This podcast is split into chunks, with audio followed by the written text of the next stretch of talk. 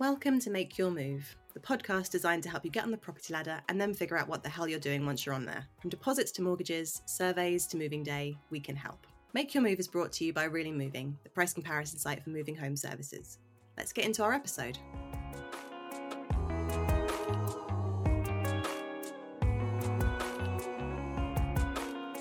So, when it comes to affordability, there's often that feeling of what's the point? We talked about it last week with that feeling that deposits take a very long time to build up. If you haven't got any help, they can feel a little bit overwhelming. And the ONS data from 2020 shows quite a difference in the average savings based on age. So, for under 25s, it's almost two and a half grand in savings, um, 25 to 34, three and a half grand. And it's really only when you get above 55 that the average person has over £20,000 in savings. Is any of that surprising? I think so. I don't have a lot of savings, but I thought everyone else did. Yeah, I mean that's part of it though. You think everyone else is better off, and that kind of adds to the perception that you're doing terribly. Whereas I think everyone is kind of well, not everyone, but most people are kind of in the same boat. I mean, this is average, so obviously it's not taking into account some people have more, some people have less, but it it does show that it's most people.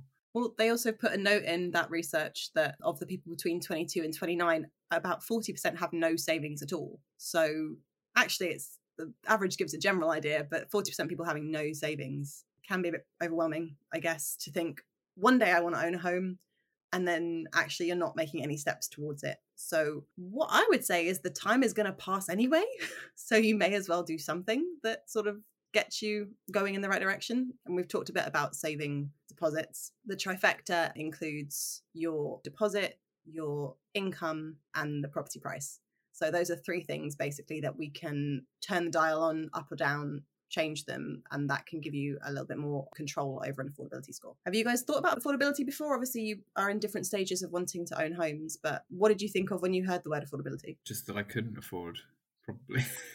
I think that's just um, the thing. Is like when you uh, you hear about buying a house, it just seems like it's going to be really expensive, and I don't have enough money. I think that's the immediate jolt that most people go for, especially people in that bracket with less savings than other people. The idea of living alone sounds lovely, but I've always had this sort of acceptance that I will eventually have to live with someone, whether it be friends or a partner. So it's waiting for that to roll around. But it's an awkward thing to chat about if they're not sure and you're really keen. They're going to listen to this. but yeah, so it's it's it's saving where you can, finding those avenues, and then also living with someone. It makes a huge difference in terms of how much you're spending on how or how much in terms of savings you need. Well, and also how much you have to work with because mortgages are based on income. So if you've got two incomes to put together, that makes it a lot more workable, which is why it is so much harder to get a mortgage as a single person, which kind of sucks. Yeah, I think the defeatist angle that I mentioned is probably what stops people from going there.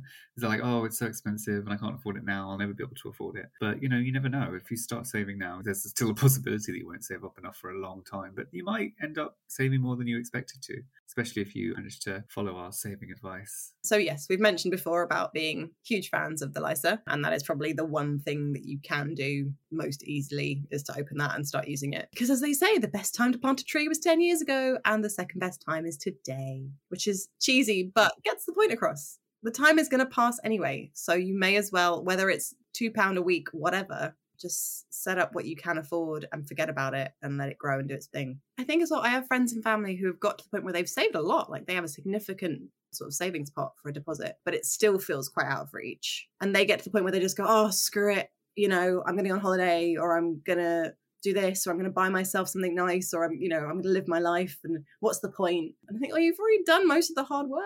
don't do that. Like, obviously, enjoy a holiday if you want a holiday, but don't spend the money just because it's there. And I know you can, can feel like you're chasing the house prices go up and you keep saving and your saving isn't as quick as the house prices going up, but things will even out and there are opportunities as we're going to talk about with property expert Kate Faulkner in our third episode about how to find diamond in the rough properties, which doesn't mean they're rubbish. It just means she is very, very good at finding things that are a little bit cheaper or in your price bracket that you wouldn't have normally found on, on Zoopla or Rightmove. So she's brilliant. She's so great. There is hope. The whole point of this podcast is that there is hope.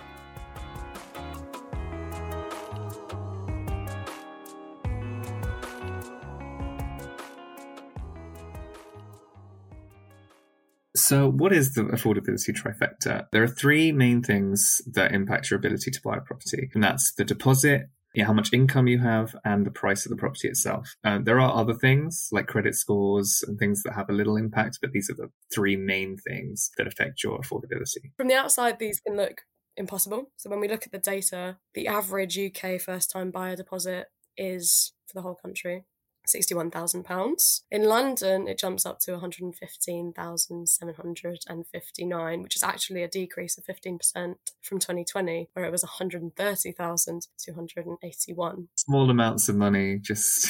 I know, first time buyers. Um, we'll see. Anyway, in other places that are popular or coming up in terms of places to live in the UK, like Manchester, we're looking at about £28,000 for a first time buyer deposit. Birmingham, 32,000, Southampton 35,250. This, when you look at the average savings that people have in the first time buyer range, which is now in the 30s, we're looking at about £3,544 in your savings. So, not quite there for the average person. Property prices do feel like they're spiraling, especially after the pandemic. And we often look at these places and go, You're asking how much? For that. But when looking at these things, please don't be afraid. Drops aren't particularly noticeable when it's not a crash, but prices are normalizing. These things are changeable. Just think of each of them on a sliding scale. So you have control over one, which impacts the other.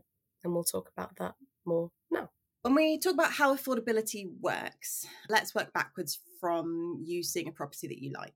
So that's probably how some people do it is they'll be looking on Rightmove or Zoopla and seeing a property that they like and trying to figure out if they can afford it. So you see a property for £250,000 that you want to buy. Yeah, I know that is quite affordable, but let's work with it. So 10% deposit, £25,000. Simple enough maths for now. So that means you need a mortgage for the remaining 225000 So firstly, are you going to be approved for that? Well, ignoring debts and bad credit and other things like that, which we will talk about in our mortgage episode in a couple of weeks, and generally assuming that you're financially secure, our rule of thumb is that a lender will, will lend you 4.5 times your income. So we divide that 225,000 by 4.5, we get 50 grand. So that's where your income needs to be to afford that loan. If you're splitting it with a partner, you're earning 25k each. Happy days, it all works, apart from the deposit, which would still be 25 grand. And obviously, we talked about deposits last week. So go back and have a look at that if you need some more ideas. So that's the affordability trifecta property price, income, and deposit. And all of them can be changed, adapted, and have an impact on each other. So you have a smaller deposit, you increase your income. Neither of those work, you lower the property price and look for something cheaper. So in each situation, you have the control. And we're going to go into each of these ones a little bit more. Income here is what allows us to get a mortgage. We often look at our careers as something separate from our lifestyles. I, I wouldn't say that I'm, I'm looking at my career as a way to increase my chance to get on the property ladder, but there is a tie here. I mean, is it something you guys have considered? I have, for sure. I came from a job where I was paid less and was on site in London regularly in the week. So a lot of my money was going to my means to get to work, and I wasn't able to save very much at all. And then moving to my new job, I'm able to work from home a lot more, even if I don't need to. It's local. Luckily, I'm able to drive as well. So a lot less money is going towards actually working because nobody really wants to pay to work, do they? So, yes, there was an element of choosing the job that I'm in to affect my my prospects when it comes to eventually moving out. It absolutely plays a part. Not the major part, but it's it's a perk. Quite early stages in terms of career, but I know that at this stage I'm not looking to buy, but eventually as I develop myself and save and look into these schemes that we we spoke about at length in the last episode. It is it isn't at the forefront of my mind, but it's certainly near it. The reason I want to develop my career, if there were say there's a trifecta of reasons. One of those of the three would be to move out and buy a home. So yeah, it plays a part. Yeah, I think for me, when I got my job, it wasn't originally about any any kind of property or buying or anything. It's just I wanted, to, I needed a job, so it was about getting getting on that that ladder. But yeah, as my as my um, you know, as I've got like promotions and like my salary's gone up, it has started to translate into like what can I use this increased money for. I think for me, mostly it went to like, what can I afford to rent now? And obviously I started renting. But there, you know, there is that element of like, what can you use your salary, your salary increases? Like, how can you put that into something important rather than just being like, now I can buy more drinks at the club. And yeah, I think I think it's important to have that thought in your head. What's what's the benefit of this other than just having more money? What can you do with this now? Yeah. So it's also about earning potential. The advantage is if you're looking at buying in five years' time or whatever, you can try and plot your income to be at that point that you need to be at when you want to buy a home. So, in line with the deposit savings, you can be trying to increase your own value in terms of training and learning and planning when you're going to move up. I'm not sure people way back when had to think like this. I feel like people who got into their lifetime jobs probably stayed at the same wage for quite a long time and still managed to buy homes, and that wasn't the case anymore. So I'm going to say it now that I think it sucks. We need to earn so much more than our parents and grandparents to get on the ladder it sucks that we need to indulge side hustle culture and second jobs when our parents had average wages for one job and could afford a home. Some of them on their own in their 20s. Does anyone have a side hustle? I mean, I write books. I wouldn't say how successful a side. Sometimes that's a successful side hustle, sometimes it's not. Well, it's passive income, which is what the high the height of a side hustle is passive income that you've worked for it once and you make money on it multiple times. A lot of those corporate bro kind of books are about making money while you sleep. So if you've made something that you can sell a bunch of times, like a book or a course. I run workshops and I used to do tutoring a lot. That was like a fairly good side hustle. But again, we've talked about the fact that you also need to have a life. And if you're spending all of your time just trying to make money and not spending anything and just trying to get a deposit, it's a bit heartbreaking. If you want to do a side hustle, it has to be something that you enjoy doing in your spare time and not something you're like, like, oh, I guess I can do this to get, make some money. If like you have a little thing you enjoy and you could make money off of it, I think it's worth trying it, but don't do something you hate because then you'll just be working all the time and never having the enjoyment. My aunt bought a little flat to herself, a beautiful little flat to herself when she was in her 20s, just decided to move out lived there for a few years before she got married and then sold it and bought a house like she could on like an average job it wasn't like a big fancy career job it was it was like secretarial work or something, you know, that she didn't feel was was going to be a big corporate ladder moment. So it's madness and it is unfair and it's uh, okay to be annoyed, but unfortunately in this situation if you want the spoils you've got to play the game even if the cards are decked against you.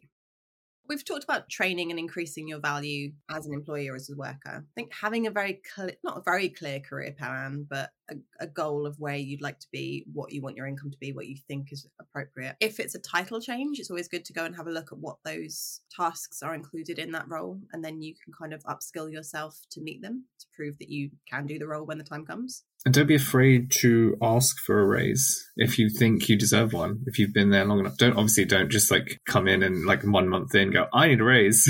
but if you think you've been working hard enough, don't be afraid to ask. Yeah, there's some really good resources as well on things like LinkedIn about how to show your worth. And I think something I've said to both of you guys is to keep a list or a file of the things you achieve at work so you can show what you've been doing and, and kind of make a good argument for raises and things when the time comes. I mean, I've started doing that. It was a really good piece of advice I saw on LinkedIn. Because, yeah, going in and going, actually, I need a raise because the cost of living is very high and I don't have enough money isn't really the approach. But showing your value, what you're achieving, what the impact is, um, is always a good way to go. Also, gender wise, women don't tend to ask for raises as much. They also don't tend to go for jobs where they aren't as qualified, whereas men tend to go for the jobs even if they're not really qualified for them, and then often do negotiate on wage. You know, there was a lot about the pay gap um, in the news recently again, and that is part of it. So, walk through life with the confidence of an average man. Yes. Well, also, if you're not someone who would apply for something because you don't feel you're qualified in it, then at least spend the time investing in yourself to learn. And if you do feel like a qualification or something like that is going to help you, then that is investing in yourself. You could think about getting a new job, looking for something with high pay, something that you could move up to. The the only issue with that is that you can't really buy immediately after getting a new job because that can cause issues with mortgage deposit. You have to get through probation and all that and make sure you're on a steady wage whereas sometimes you can move to a new job and then not last very long. So mortgage places prefer you to have been at a job for at least a year, I'd say. So if you do want to get a new job, be aware that you maybe can't buy straight away. But if you're planning to buy years down the line, then it's definitely worth thinking about. That's a really, really good point. Yeah. Yeah, I mean, also there's the case of is now the time to completely pivot in your career? If you're not doing something that is a long term career or you know will pay you well in the future at all and if you don't particularly enjoy it take this as an opportunity to kind of reset and think actually i want to go in this direction. This is going to make me the money that i want. This is going to give me the life i want. And similarly to what jez said about starting a new job if you are going self-employed or you are starting a business you'll actually need three years i think worth of proof of income for a mortgage if you are going self-employed. So give yourself enough time to grow and do that, or or wait and do it afterwards. But that will impact your mortgage application. So had you guys thought about a bit affordability before? About how much the bank would lend you? Is this something you were aware of? You'd wondered about? I think my thought process was there's potential that I could maybe find somewhere nice, a small place for myself and, and be able to to buy. But it's the after and keeping up with mortgage on top of bills, especially now, council tax, food, everything else. And then I know that I would probably be left with very little to, like we say, live rather than just be alive. So at this stage, like we've just talked about, where I'm going to develop myself and my career and my earnings and my plans and things before I move out. Because when I buy a place, I want to be able to enjoy it and not just have it for the sake of it. So rent might be a better option first if I'm if I'm desperate to leave at some point. But in terms of buying, I haven't thought about my personal situation deeply. In terms of buying a home, it's not really on the high on the radar at the moment. But had you also just assumed that it wasn't possible at this point anyway?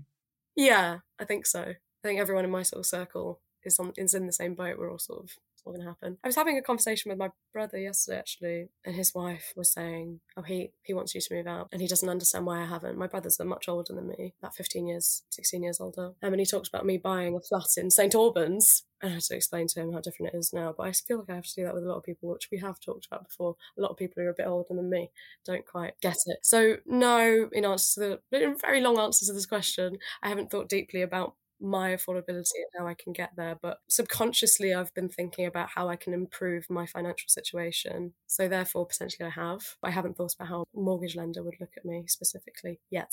Yeah, when I was thinking about potentially buying, it was a lot of crunching numbers and being like, how much could I actually afford on the income and would they, could I afford a place? And obviously, ultimately, I decided probably not. And renting was probably my better option, unless I wanted to be buying for a while. But it's, yeah, it's definitely something I've been thought I hadn't thought I could maybe think about it again soon. There's a lot of assumption there. The problem is people can start working on their deposit and focus on that, which is amazing, but then haven't potentially considered that their income is going to be a factor. And obviously it's incredibly unfair if you're a single person who would like to buy a home that you have to almost completely have to be dependent on someone else. You have to be in a relationship, which may put pressure on a new relationship based on the timings if you're ready to move out. Or if you want to buy with a sibling or a friend, is that a little bit too much pressure? It's a huge deal to make the biggest purchase of your life with someone. Yeah, I mean, would you guys consider buying with a friend or is it important to buy alone or would you wait and buy with a partner when the time's right? I think I'd love to live alone. I think I'd enjoy it, but I, I don't think I'd do it for long. I think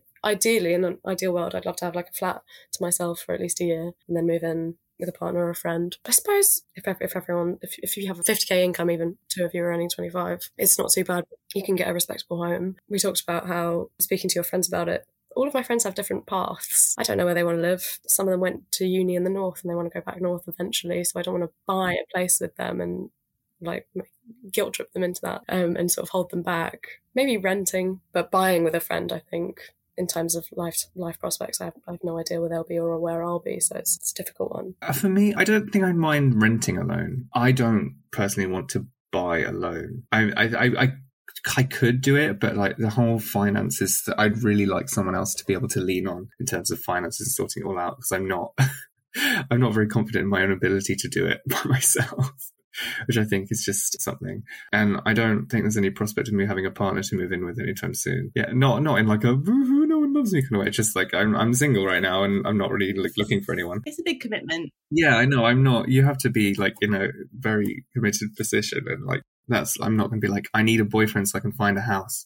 so yeah, the if I wanted to buy with someone now, it would have to be a friend. And I think I have actually mentioned it to a friend before, but I just I think it's a big thing to do with a friend and you have to be entirely sure. And I don't think any of my friends are like keen for that, which is fair. I mean, a lot of my friends are in relationships anyway, so they're, they're, they're buying with someone, they'll be buying with their partners. There was a kind of big trend a couple of years ago where everyone started talking about buying with friends and buying with more than one friend. You know, if you split it three ways with three of you. But the complexity, firstly, mortgage advice, mortgage people don't really want to lend to more than three of you. It gets really complicated. There's so many variables. Have you all got the same deposit? Are you all going to stay there for about five years? You know, you've got to start having rules about if you hate their partner who comes over or, or who's allowed to stay or do you want a pet? It suddenly becomes this very clinical sort of rule based system where because you've all invested in this thing, you have to kind of figure out the rules Uh, it just seems a bit hard. I mean, I know people people tend to buy with siblings as well sometimes if they all want to move out at the same time. I guess that's a little less of a jump because you're probably used to living with a sibling. But I mean, I imagine the bank of mum and dad is getting a double hit for that one. So, but yeah,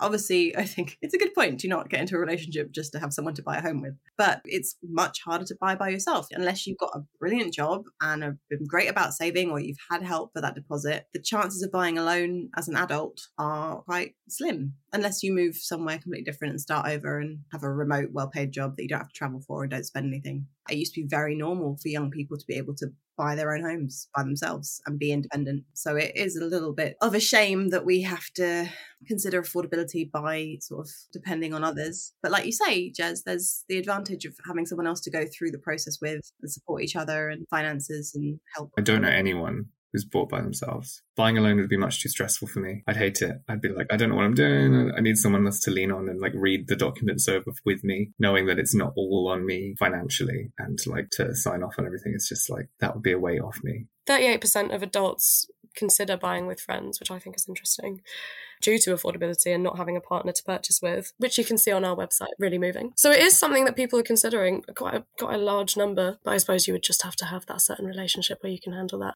There's a difference between like friendship relationships and relationship relationships are very are not as like friends come and go sometimes, and that's fine. And like you don't have to be as committed. And I think even for like a mortgage people, they wouldn't see that they might not trust a relationship is going to between friends is going to stay as solid as like a marriage or a couple which you know may not be true. You may be like really good friends and your friends may outlast your relationships but sometimes friends just fall out. I think what we say is a house is at least a five year commitment so you have to be sure that you're still going to be friends with them in five years and they might want to go off and do their own thing or like have a partner that you don't like and then you're going to end up not liking each other and you've both got this commitment to a house. So it's it's, it's a bit more choppy changey i think a friend friendship, but it's doable.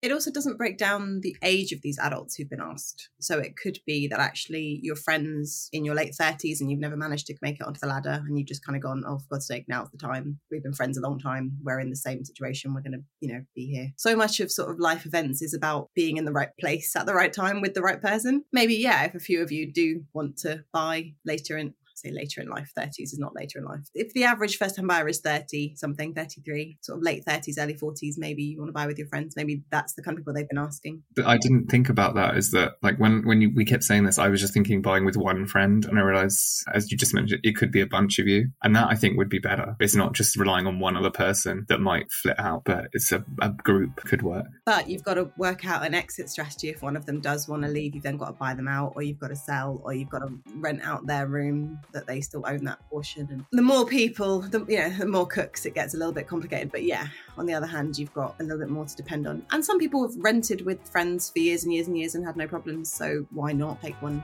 step up?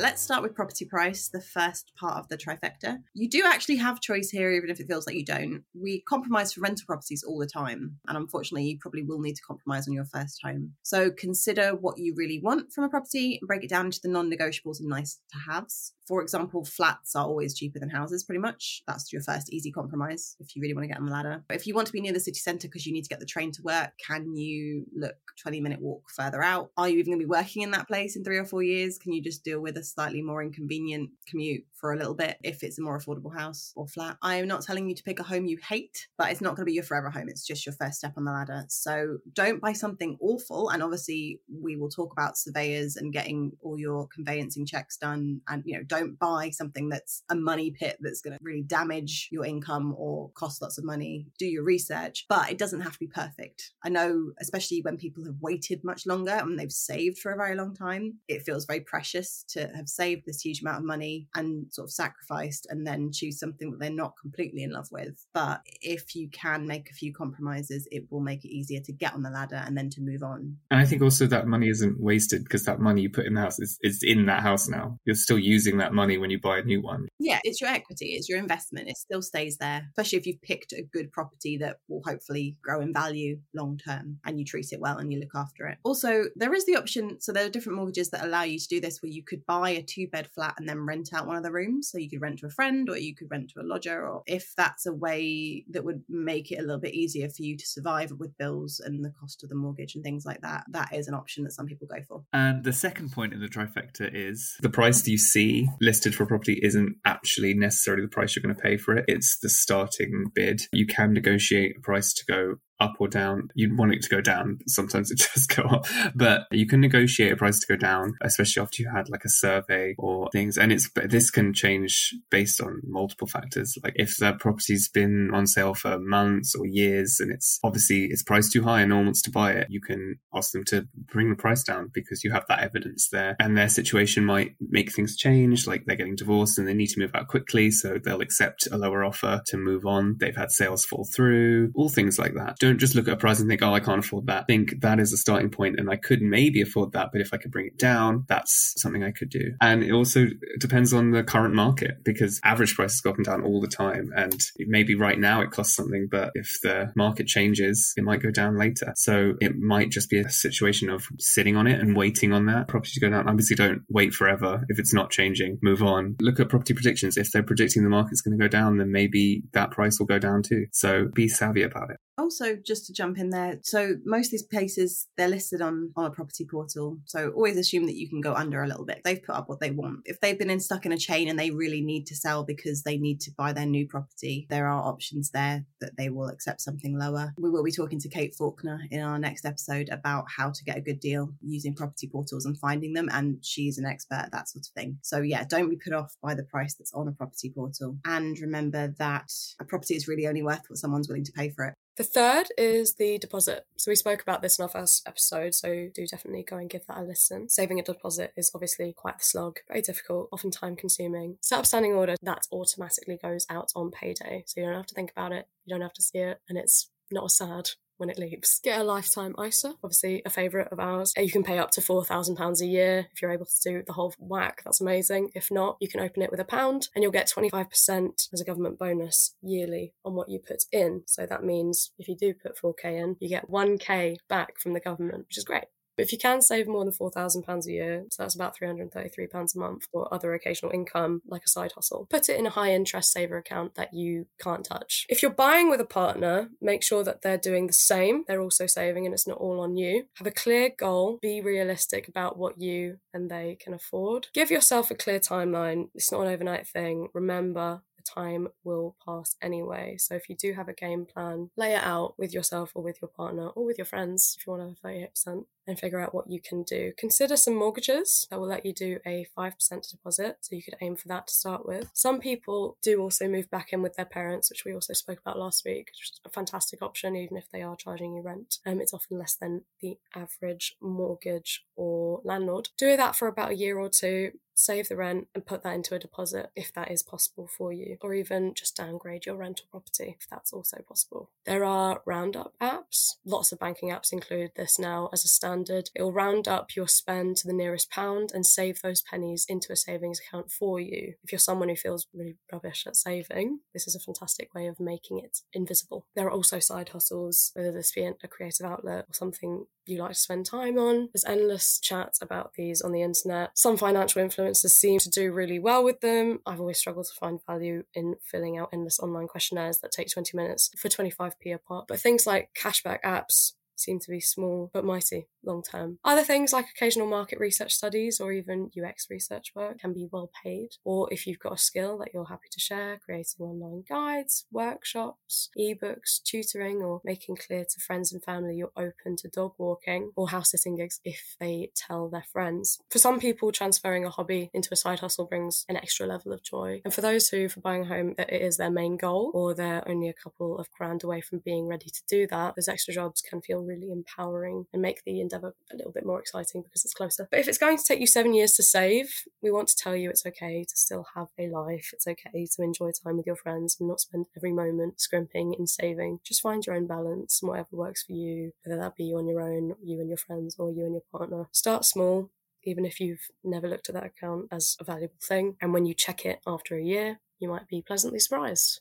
UX research actually is surprisingly well paid. If you're someone with a decent sort of computer setup and you're happy to like look at websites and navigate around them and share your thoughts, that's one of the ones I've found very good. And yeah, occasional market research, they're sort of more one off where you go and talk about a project or do a phone call. Those seem to be good little cash sort of top ups. Which, as you say, when you're really close to your goal and you just need that final bit or even the money for the move, the conveyancing, and all those extra bits and bobs, little top ups are quite nice at making you feel like you've achieved something. Or similarly, sell all your things on Vinted like I do. I yes, I just agree. It's definitely okay to have a life, and if it takes a long time, that's all right.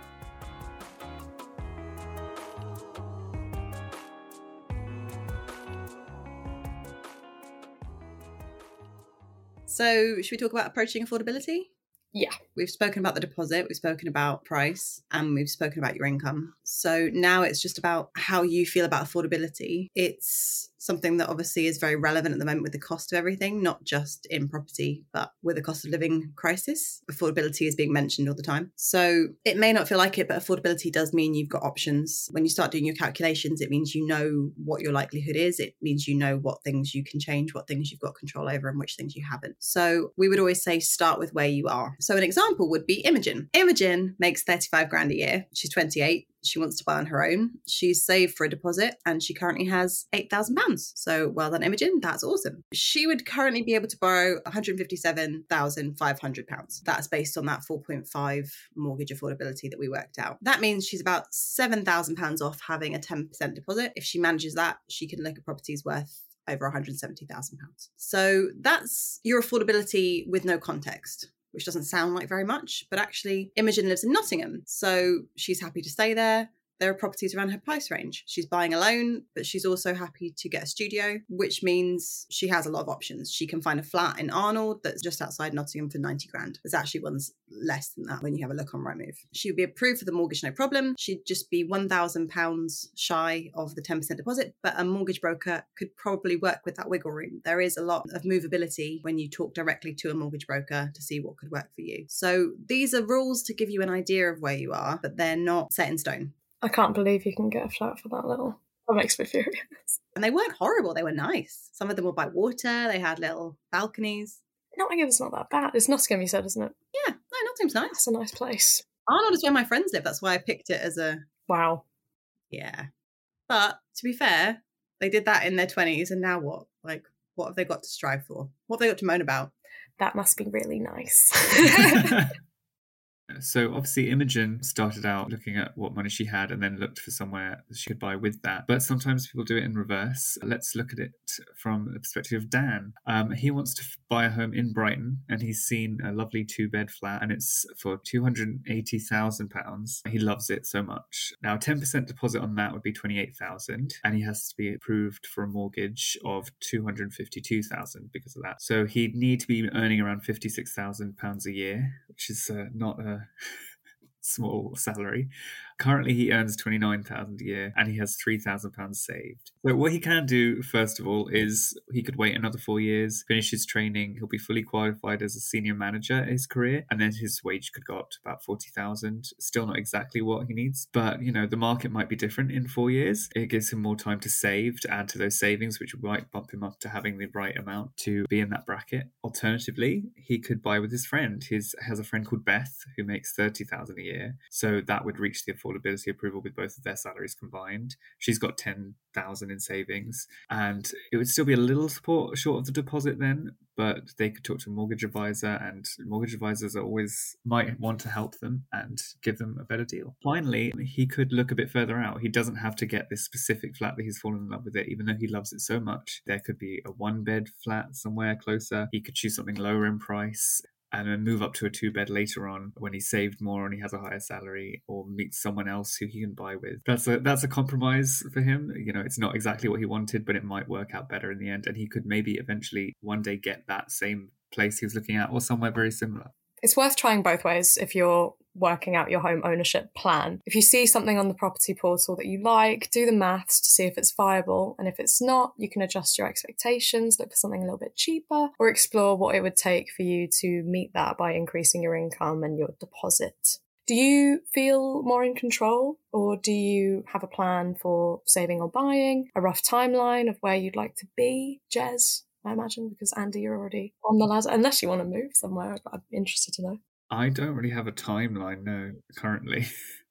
but right now, yeah, it's just savings and like you know, it's always about like, do I want to find somewhere by my... we have we talked about this earlier about how like I'd rather buy with someone else, so that's more. It's hard to plan that kind of thing because I don't know where p- other people will be, people I know. So I think my plan is just keep saving, don't touch my savings accounts until I'm ready to use it on a big purchase like a house or a flat. But yeah, knowing that that there are options is helpful. That doesn't make you feel less like it's never going to happen, less out of control. I think. I think for me, it's not about finding a place I like and then working backwards because that sounds stressful.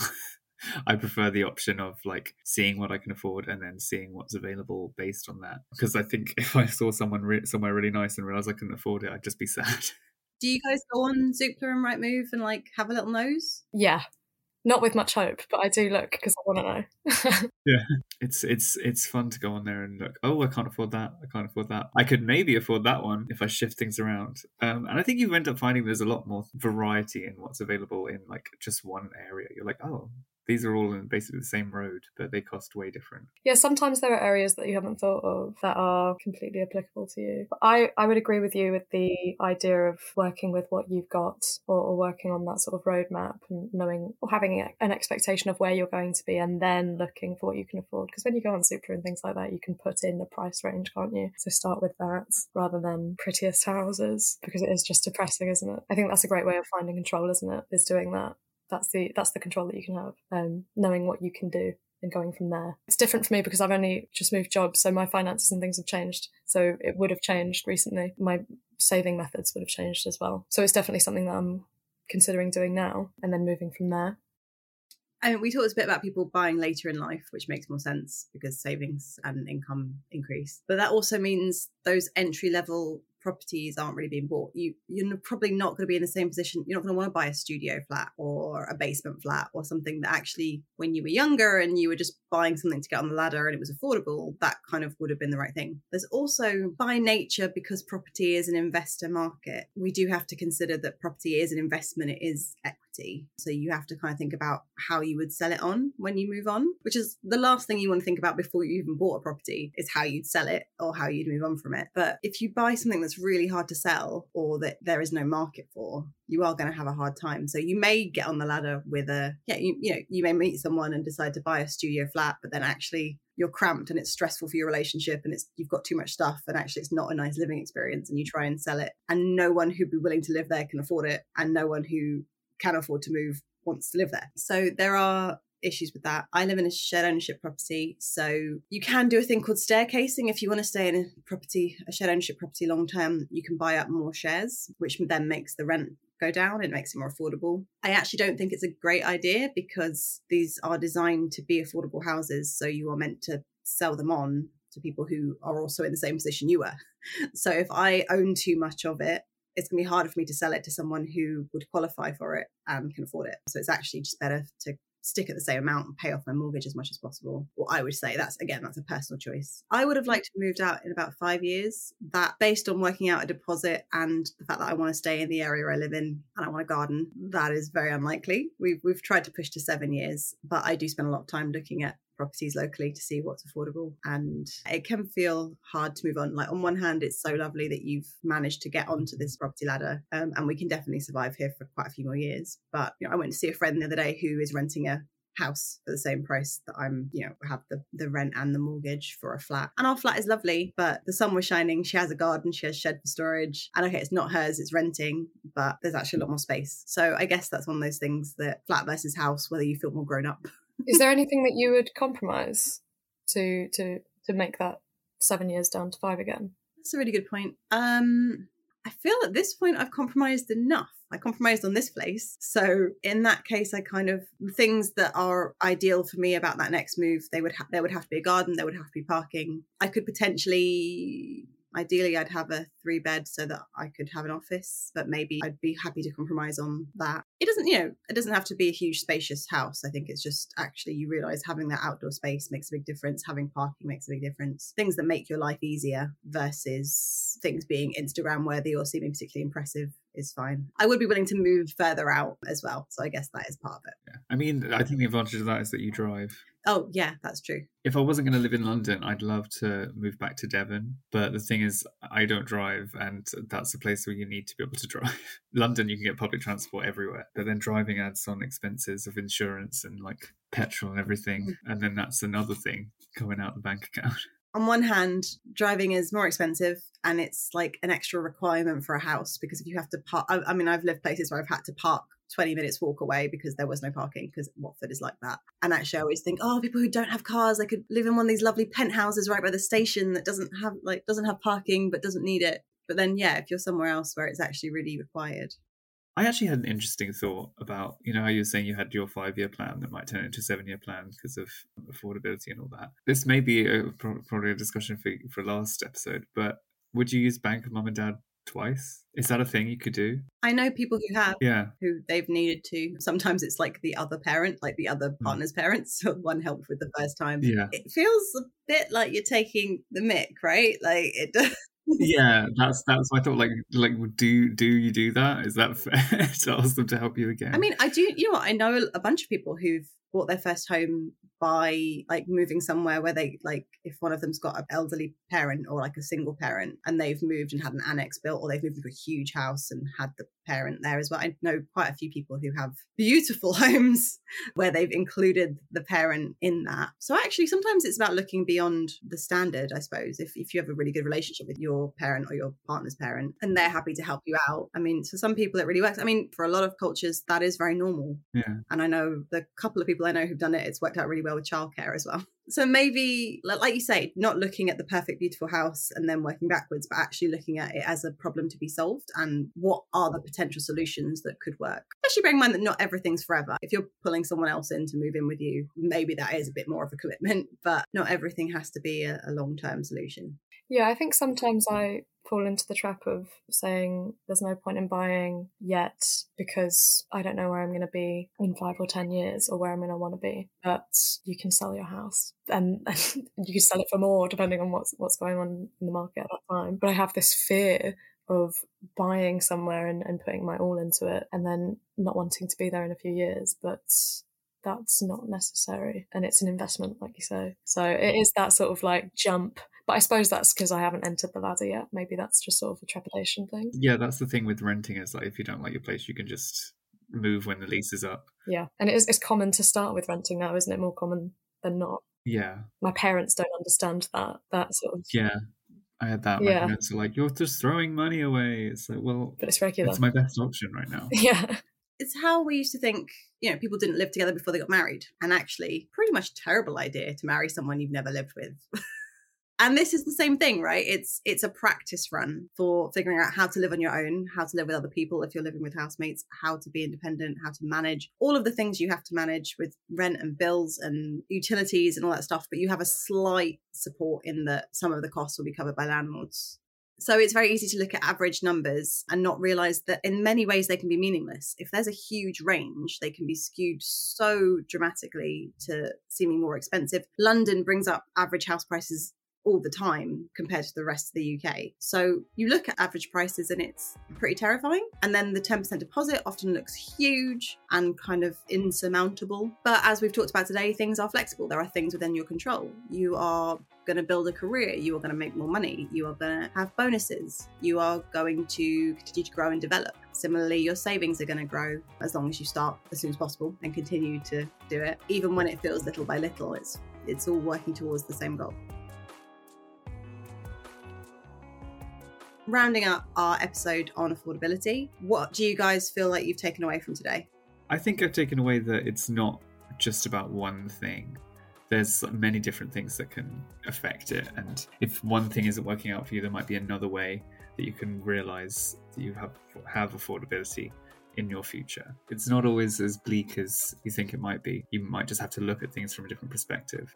Yeah. I think I would take away from it a lot of people are in the same boat as you. The savings from people in my age group have made me feel good, but also bad.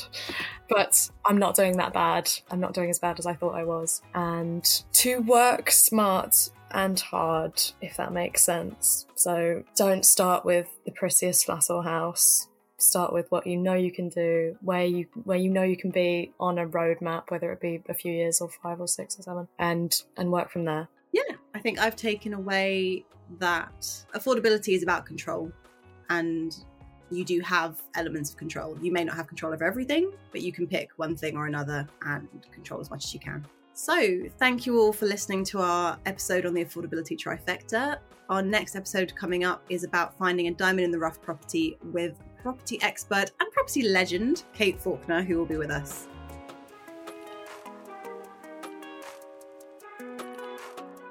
You've been listening to Make Your Move, the podcast here to make moving simple. We hope you found this episode useful, but as always, everyone's situations are different, so make sure to do your own research before making your move. Make Your Move is brought to you by Really Moving, the price comparison site for moving home services. If you have any experiences or questions you'd like to share or ask that might be put on a later episode, please email us at podcast at reallymoving.com. See you on the next episode.